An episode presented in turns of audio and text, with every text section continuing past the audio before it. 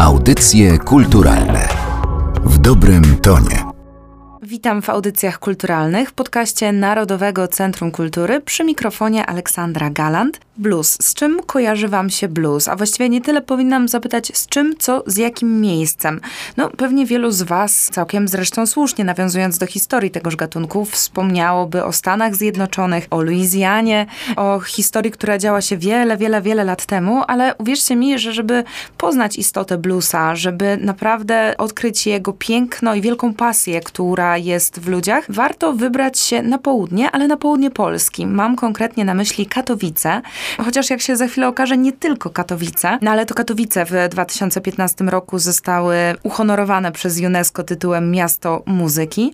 Właśnie w Katowicach powstał pomysł, inicjatywa stworzenia śląskiego szlaku bluesa. Szlak śląskiego bluesa to nie tylko mapa, to także aplikacja, to całe mnóstwo działań i wydarzeń. Ostatnio to także książka. Książka Szlakiem śląskiego bluesa, czyli schodkami w dół. A ja mam tę wielką przyjemność, że zaproszenie do audycji kulturalnych przyjął Wojciech Mirek, pomysłodawca szlaku śląskiego bluesa i właściwie można powiedzieć, jak ustaliliśmy przed rozpoczęciem nagrania, kierownik całego projektu. Kończę ten mój przydługi wstęp i bardzo się cieszę, że z nami jesteś i zaraz o tym śląskim bluesie nam więcej opowiesz. Dzień dobry, dzień dobry Państwu. Bardzo mi również miło, że, że ktoś tym śląskim bluesem się zainteresował.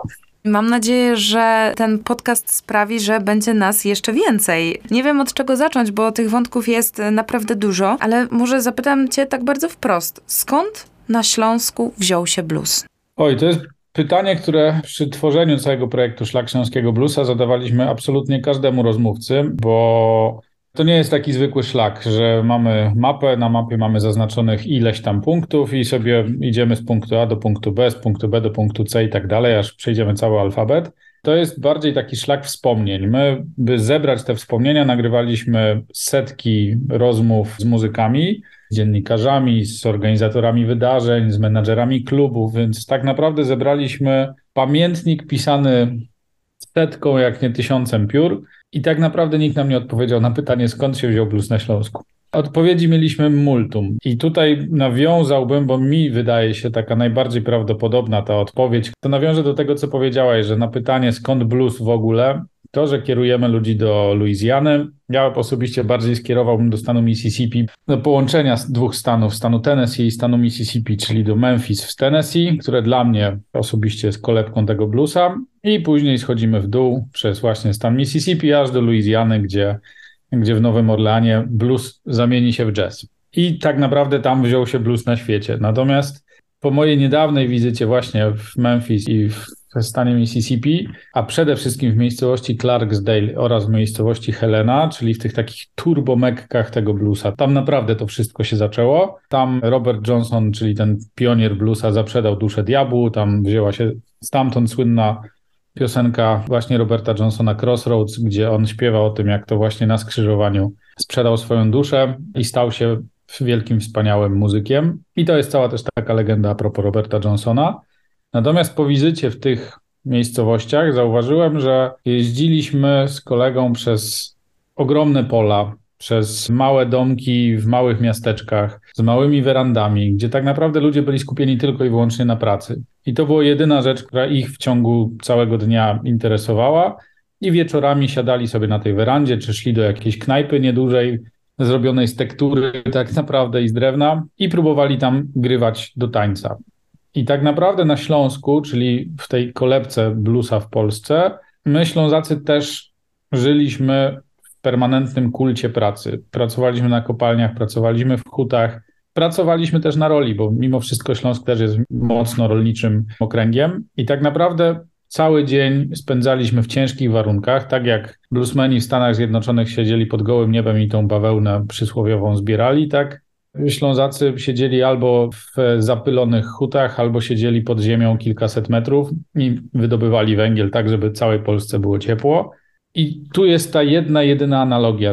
Jimi Hendrix kiedyś powiedział, że bluesa bardzo łatwo zagrać, ale bardzo ciężko poczuć. I faktycznie tak jest, bo blues jest bardzo prostą muzyką. To składa się tak naprawdę z trzech akordów, wzbogacany jakimiś tam solówkami. Natomiast, żeby zagrać te solówki odpowiednio albo żeby zaśpiewać tego bluesa odpowiednio, to niestety trzeba mieć go w sercu. I ja wiem, że to jest bardzo górnolotne i bardzo proste określenie, natomiast no tak po prostu jest. Jak jest wiele bluesowych zespołów w Polsce i na świecie, i jest wiele zespołów, które naprawdę grają tego bluesa bardzo prosto, ale czuć, że to są po prostu rzemieślnicy. Natomiast muzyków, którzy są wybitni i grają go jeszcze prościej, natomiast czuć, że no są przesiąknięci tym bluesem jest naprawdę niedużo. I dla mnie takim idealnym wzorem takiego właśnie muzyka bluesowego, który po pierwsze miał ten epizod mocno górniczy, a po drugie był totalnym samoukiem i był no, przesiąknięty bluesem na wylot, był Janek Skrzek, czyli nasz taki topowy śląski Bart, który zaczynał od pracy na kopalni, gdzie później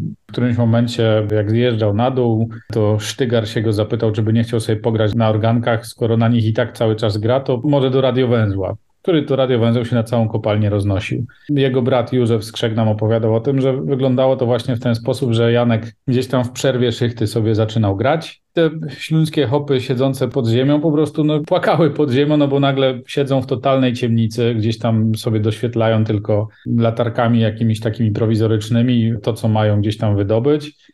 No a tu gdzieś z radiowęzła leci jakaś skoczna melodyjka grana na harmonice, więc no widzę tą analogię po prostu między ciężką pracą w Stanach i ciężką pracą u nas na Śląsku, przy czym jestem skłonny postawić takie stwierdzenie, że my mieliśmy troszeczkę trudniej, bo my nie widzieliśmy nieba, a jednak Amerykanie no, mieli piękne niebieskie niebo nad sobą. To jest bardzo ciekawe, co mówisz, dlatego że mówiąc blues i myśląc sobie o tym, co pojawia się w książce, historia klubów, miejsc, gdzie ten blues się tworzył, łatwo jest pominąć to, o czym właśnie powiedziałeś, że ta miłość do bluesa tworzyła się pod ziemią, tworzyła się w pracy, w warunkach mało sprzyjających. Bo taki jest blues po prostu. To nie jest muzyka, którą można skopiować, którą można w każdej chwili, nie wiem, komputerowo stworzyć, bo to po prostu będzie słychać. To muszą być te stare gitary, to muszą być te stare wzmacniacze i to, no, to musi iść prosto z człowieka.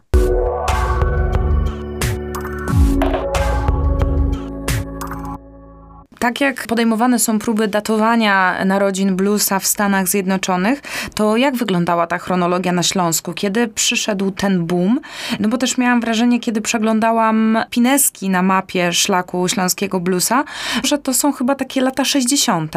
Dokładnie 67 rok, ja zawsze mylę, 67 albo 5 i jedno miejsce jest tym katalizatorem bluesa na Śląsku, to jest hala parkowa, obecnie niestety nie zagospodarowana, ale, ale liczę, że niebawem coś się z nią uda zrobić. Hala parkowa w Katowicach to była przestrzeń wystawiennicza, to była przestrzeń koncertowa, to było kino, tam debiutował Marek Niedźwiecki, Natomiast tam w 67 roku odbył się koncert grupy The Animals, tych od House of the Rising Sun, którzy przyjechali do Katowic na koncert. Wcześniej chyba zagrali też w Warszawie. Oni grali też w Warszawie, bo pamiętam jakąś wypowiedź Wojciecha Mana, że się prawdopodobnie nimi wtedy też opiekował. I oni przyjechali do Katowic, zagrali ten koncert w Katowicach i na ten koncert zeszli się po prostu absolutnie wszyscy. O tym koncercie krążą dokładnie takie same legendy jak o koncercie Stonesów w sali kongresowej.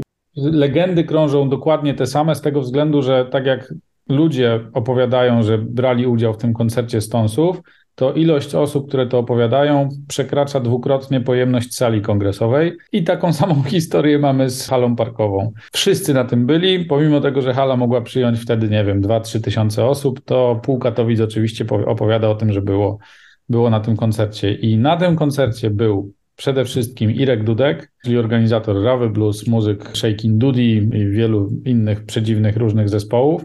Był też e, Maciej Radziejewski, późniejszy gitarzysta Czesława Niemena, natomiast on był założycielem grupy Krzak, legendarnej formacji. No i cała masa innych ciekawych osób. I tak naprawdę to było takie wydarzenie, które skusiło tych ludzi i skłoniło do tego, żeby obrali taką właśnie drogę. I później zaczęli grywać w tych wszystkich knajpkach typu właśnie Ciapek, typu Bambino, Biały Słoń, który był po drugiej stronie ulicy. Tak naprawdę to my cały czas mówiąc te trzy miejsca, hala parkowa, Ciapek i Biały Słoń opowiadamy o, o jednej ulicy w Katowicach. A propos ciapka, bo niestety nie damy rady porozmawiać o wszystkich miejscach zaznaczonych na mapie, a konkretnie o wszystkich klubach, bo ich jest tam naprawdę dużo. Mi się wydaje, że mogę spokojnie powiedzieć, że to jest kilkadziesiąt takich punktów. O ciapku przeczytałam, że tam pod oknami właśnie wspomniany przez ciebie Ireneusz Dudek wystawał. On był za młody, żeby tam wejść, a ponoć bardzo rygorystycznie, aż zaskakująco szczerze mówiąc dla mnie, przestrzegano limitu wiekowego osób, które mogły w ciapku grać i spędzać czas. Tak, dokładnie tak było. Ciapek był takim miejscem, gdzie no, trzeba było już mieć te skończone 18 lat, a w czasie jak chłopaki tam, znaczy chłopaki, panowie tam przesiadywali, to mieli gdzieś w granicach 14 lat, więc no nie było jak się tam dostać. Natomiast ja pamiętam dzień, w którym, bo na początku nagrywaliśmy tych najłatwiejszych do umówienia się muzyków. Natomiast jak pierwszy raz nam się udało nagrać osobę, która była faktycznie w tym klubie, bo cały czas słyszeliśmy opowieści, no był taki klub faktycznie, no wiem, że Irek tam przesiadywał, potem Irek mówi, no ja tam przesiadywałem.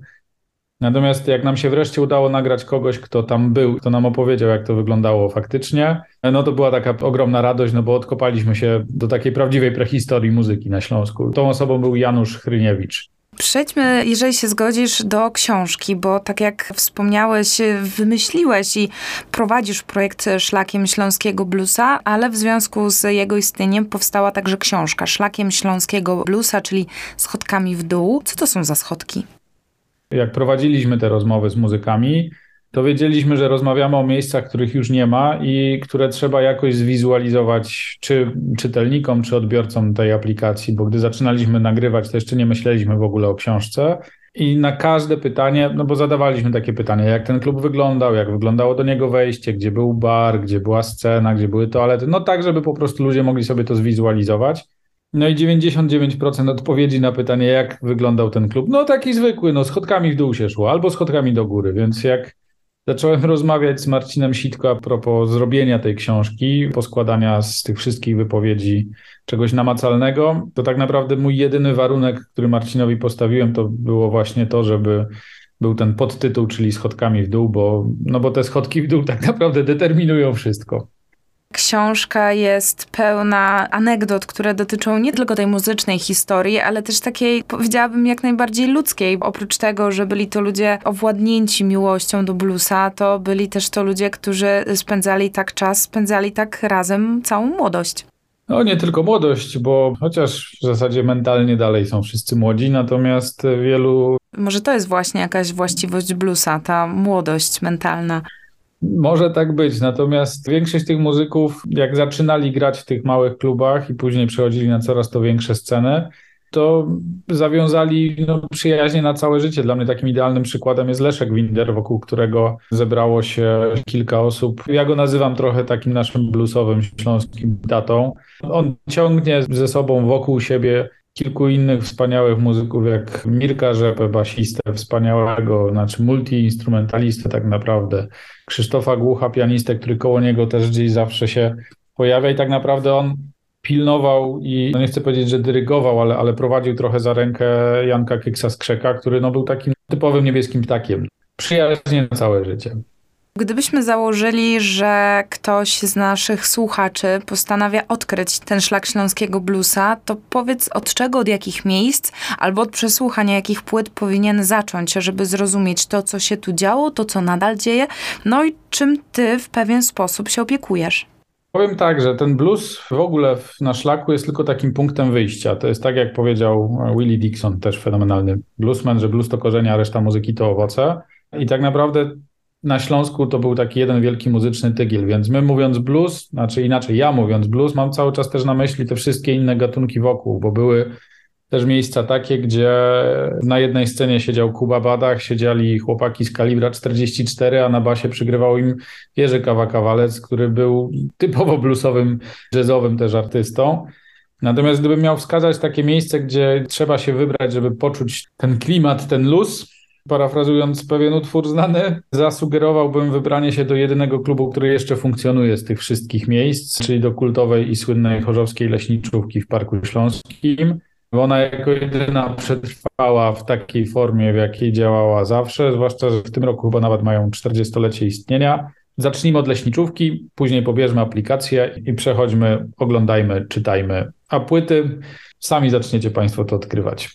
Żeby poczuć troszeczkę ten śląski klimat, to tak samo trzeba posłuchać Czesława Niemena, bo połowa jego składu to byli muzycy ze Śląska. Trzeba posłuchać breakoutów, bo połowa składu Tadeusza Nalepy to byli muzycy ze Śląska. Cała masa różnych, przeróżnych powiązań, kasachorych, niby zespół z Białego Stoku, natomiast no tak śląski, jak, jak tylko może być naturalizowane Hanysy się śmiejemy, czyli Ślązacy. Jest w czym grzebać. Zespoły takie właśnie jak Jankiek Skrzek, jak Krzak, jak SBB, no to, to trzeba siąść z dobrym winem przy płytach i wieczorem po prostu katować płyty zanim wybierzemy się do tego katowania płyty, zapytam cię jeszcze o jedną rzecz, o której pomyślałam, kiedy przed chwilą mówiłeś o tych Hanysach. Czy jest coś takiego jak blues po śląsku? I chodzi mi tutaj o tę warstwę tekstową. Tak, Marek Makaron Motyka, on z 10-15 lat jest na scenie e, Makaron. On gra takiego bardzo łopatologicznego tego bluesa, bo on najczęściej występuje sam z gitarą dobro albo z jakimś takim mikroskładem typu trio i on go gra po prostu stricte po richtig po naszemu, po prostu po śląsku. On chyba nawet nie, nie potrafi po polsku zaśpiewać. Natomiast też utwory Jana Kyksa Skrzeka, no on też no, godał po naszemu, więc no, no nie, ma, nie ma opcji, żeby to była Mickiewiczowska polszczyzna o książce Szlakiem Śląskiego Bluesa, czyli Schodkami w dół, ale też ogólnie o śląskim bluesie, o którym można dowiedzieć się więcej, wybierając się Szlakiem Śląskiego Bluesa, opowiedział pomysłodawca tego projektu i jego kierownik Wojtek Mirek. Bardzo dziękuję Ci za to spotkanie. Ja również bardzo dziękuję. Audycje kulturalne w dobrym tonie.